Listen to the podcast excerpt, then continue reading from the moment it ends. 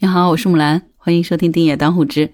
前两天网上有一个热搜的消息哈，说杭州有一个男子因为世界杯的赌球输了一千多万，所以呢跳楼轻生了。后来经过官方的这个核实呢，说这个信息是不实的哈，的确是有一个男子跳楼，但是是因为生病产生了轻生的念头。目前公安机关已经初步排除了刑事案件的可能哈。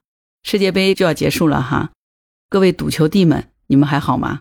想知道你们为什么稳赔不赚吗？那今天咱们就聊聊关于世界杯赌球那点事儿吧。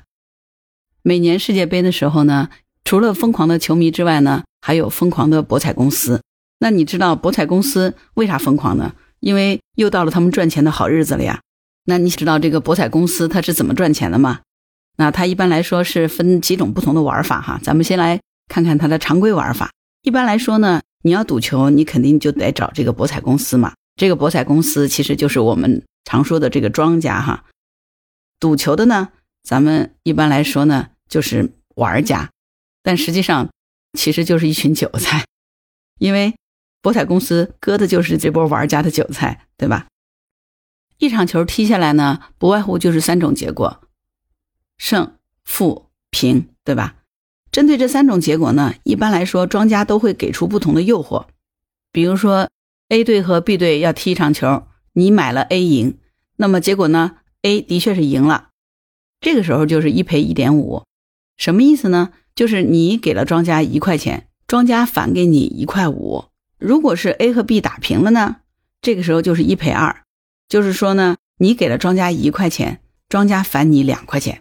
如果是 A 队输了球，那就是一赔三，意思就是你给了庄家一块钱，庄家返你三块钱。这种一赔几的这个诱惑呢，就叫做赔率。你这么猛一看，是不是觉得不管结果如何，庄家好像都赔钱，对吧？那这个庄家有啥好做的呀？但实际上哈，你可是想多了。其实呢，人家庄家做的是无本买卖，是稳赚不赔的。为什么呢？哈，咱们举个例子说哈，比如说德国和日本比赛，这俩队 PK，这个实力是有强有弱的，对不对？比赛之前，球迷的这个心理预期就不一样，对吧？绝大多数的球迷呢？看好德国队，对吧？因为德国队是冠军热门嘛，所以买德国队赢的就多，那赔率它肯定就低嘛，不然就得赔死。所以庄家用的就是一赔一点五。然后呢，如果是打平呢，庄家就搞平衡，就一赔二，是吧？但日本队呢，看好的人少呢，他买输的就少，赔率呢就高一点。否则的话，你赔率如果不高的话，买的人就不高了嘛。所以呢，他会一赔三。但是因为日本队跟德国队比，明显的看好他的人就比较少嘛，所以呢，买德国队输的人很少，那他的赔率肯定就得高一点，对不对？否则的话就没有人买了，对吧？日本队这边就是一赔三。当这个赔率定好以后呢，就各位球迷玩家是不是就开始下注了呀？这个时候你要注意到哈，所有这些下注的钱，其实就是庄家实打实收到的钱，你想想是不是这个道理？不管你球迷是买赢、买平还是买输，是不是这个钱全部是打到庄家账上啊？那比赛结束的时候，结果也就出来了，对吧？没想到德国队竟然输了，对不对？那根据之前定的这个相应的赔率，庄家就需要把钱赔给这个猜对的玩家。那那些下注日本的玩家呢，就可以拿到三倍的本金，对吧？所以网上不是前两天在有一句金句嘛，说。感谢小日子啊，过得不错的日本队，是不是？所以你最后发现呢，相比较玩家所有的投注而言，庄家赔出去的钱是非常之少的，因为买德国队赢的人多呀。那庄家是不是大头都赢回来了？这个钱落在谁的口袋里？庄家的口袋里呀。所以呢，庄家要想挣点钱，其实是很简单，只要做到一点，通过精妙的算计，就一定能够确保说收的钱比赔的钱多。如果赢了呢，你赔一点五倍有的赚吧；如果打平赔两倍还是有的赚；如果是输了赔三倍，那简直是赚疯了。另外呢，这个赔率你发现了没有呢？它不是恒定不变的。万一这个赔率不够诱人呢？玩家又不吃这套，一股脑的全下注一种结果，可能就会出现，比如说大家都赌那个要赢，好死不死，最后又被他们全部蒙对了，那庄家不得赔个底儿朝天呐？啊那绝对是辛辛苦苦大半年，一夜回到解放前，对吧？所以呢，为了确保收的钱永远大于赔的钱，记住了哈，哎，这就是庄家的底线哈，庄家的基本原则，收的钱永远大于赔的钱，庄家们就会实时的监控哈，灵活的调整这个赔率，诱惑玩家呢下注到其他的结果上，因为你知道，凡是去赌球的人总是有赌性的嘛，面对这种更大的赔率呢，总是会有人愿意下注的，总有人说，哎，搏一搏，小马就变大骆驼，对不对？所以总而言之呢，不管怎么调，不管是啥结果，你最后算下来。庄家基本上都是稳赚不赔，所以你听明白了没有？其实整个这个赌球的过程里呢，庄家玩的套路其实就是保持一种很微妙的平衡，这个呢就是庄家割韭菜的套路。当然了，这里我也只是做了一个简要的叙述哈，实际的情况那个算法要复杂的多。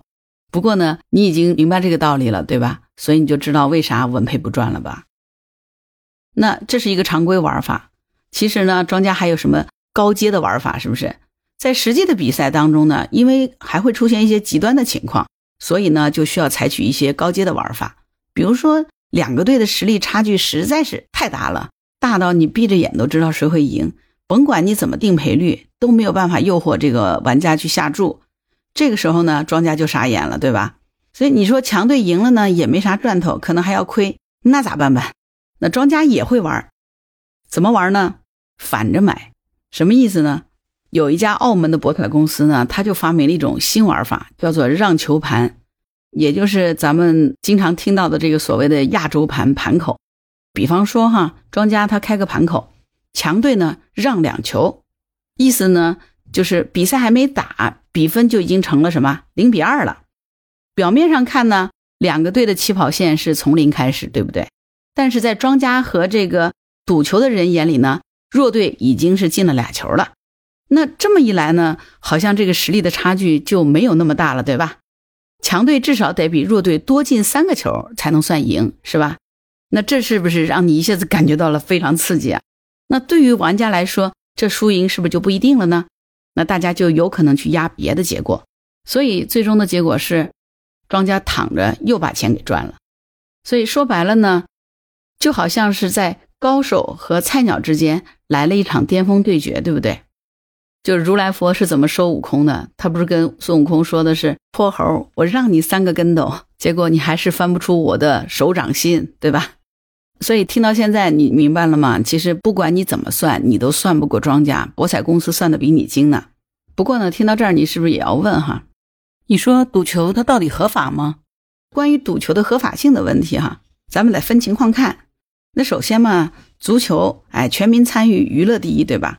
所以呢，国家就专门搞了个地方，让成年人呢理性去下注，这就是国家体彩中心发行的体育彩票。那体彩中心呢赚了钱，他也不是乱花的哈，他要拿出一部分要帮助困难人群，还要建设体育的基础设施，所以体育彩票啥的呢，它肯定是合法的，对吧？但是呢，如果你是去了一些比较奇奇怪怪的网站或者是 App，那可能就是有风险了。对不对？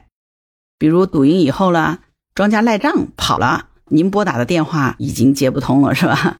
还有一些网站呢，故意说系统有问题，那你的账户就危险了，因为突然归零了，是吧？所以呢，在咱们国家，除了体彩中心，还有澳门，其他的全是非法的。不过还有一个要提一嘴哈，科普一下哈，组织赌球违法，参与赌球也有份儿哈，都跑不掉。赌球的确是有赢钱的。但是为啥你老输钱呢？这个啊，其实跟博彩公司的关系不大，因为人家基本上靠的是计算和大数据，不是吗？说白了哈，要想靠赌球挣大钱的概率本来它就低，那你能够做到稳赔不赚，其根本原因是就是没有狗屎运。那你说到底有没有什么秘诀可以让我们永不输钱呢？那还真有这条秘诀，永远不赌。好了，今天就聊到这儿。关于这个话题，你有什么想法？欢迎在评论区留言。如果你喜欢我的节目，欢迎订阅当户知。当然，你也可以加入木兰之家听友会，请到那个人人都能发布朋友圈的平台，输入木兰的全拼下划线七八九就可以找到我了。好啦，今天就聊到这儿，我是木兰，拜拜。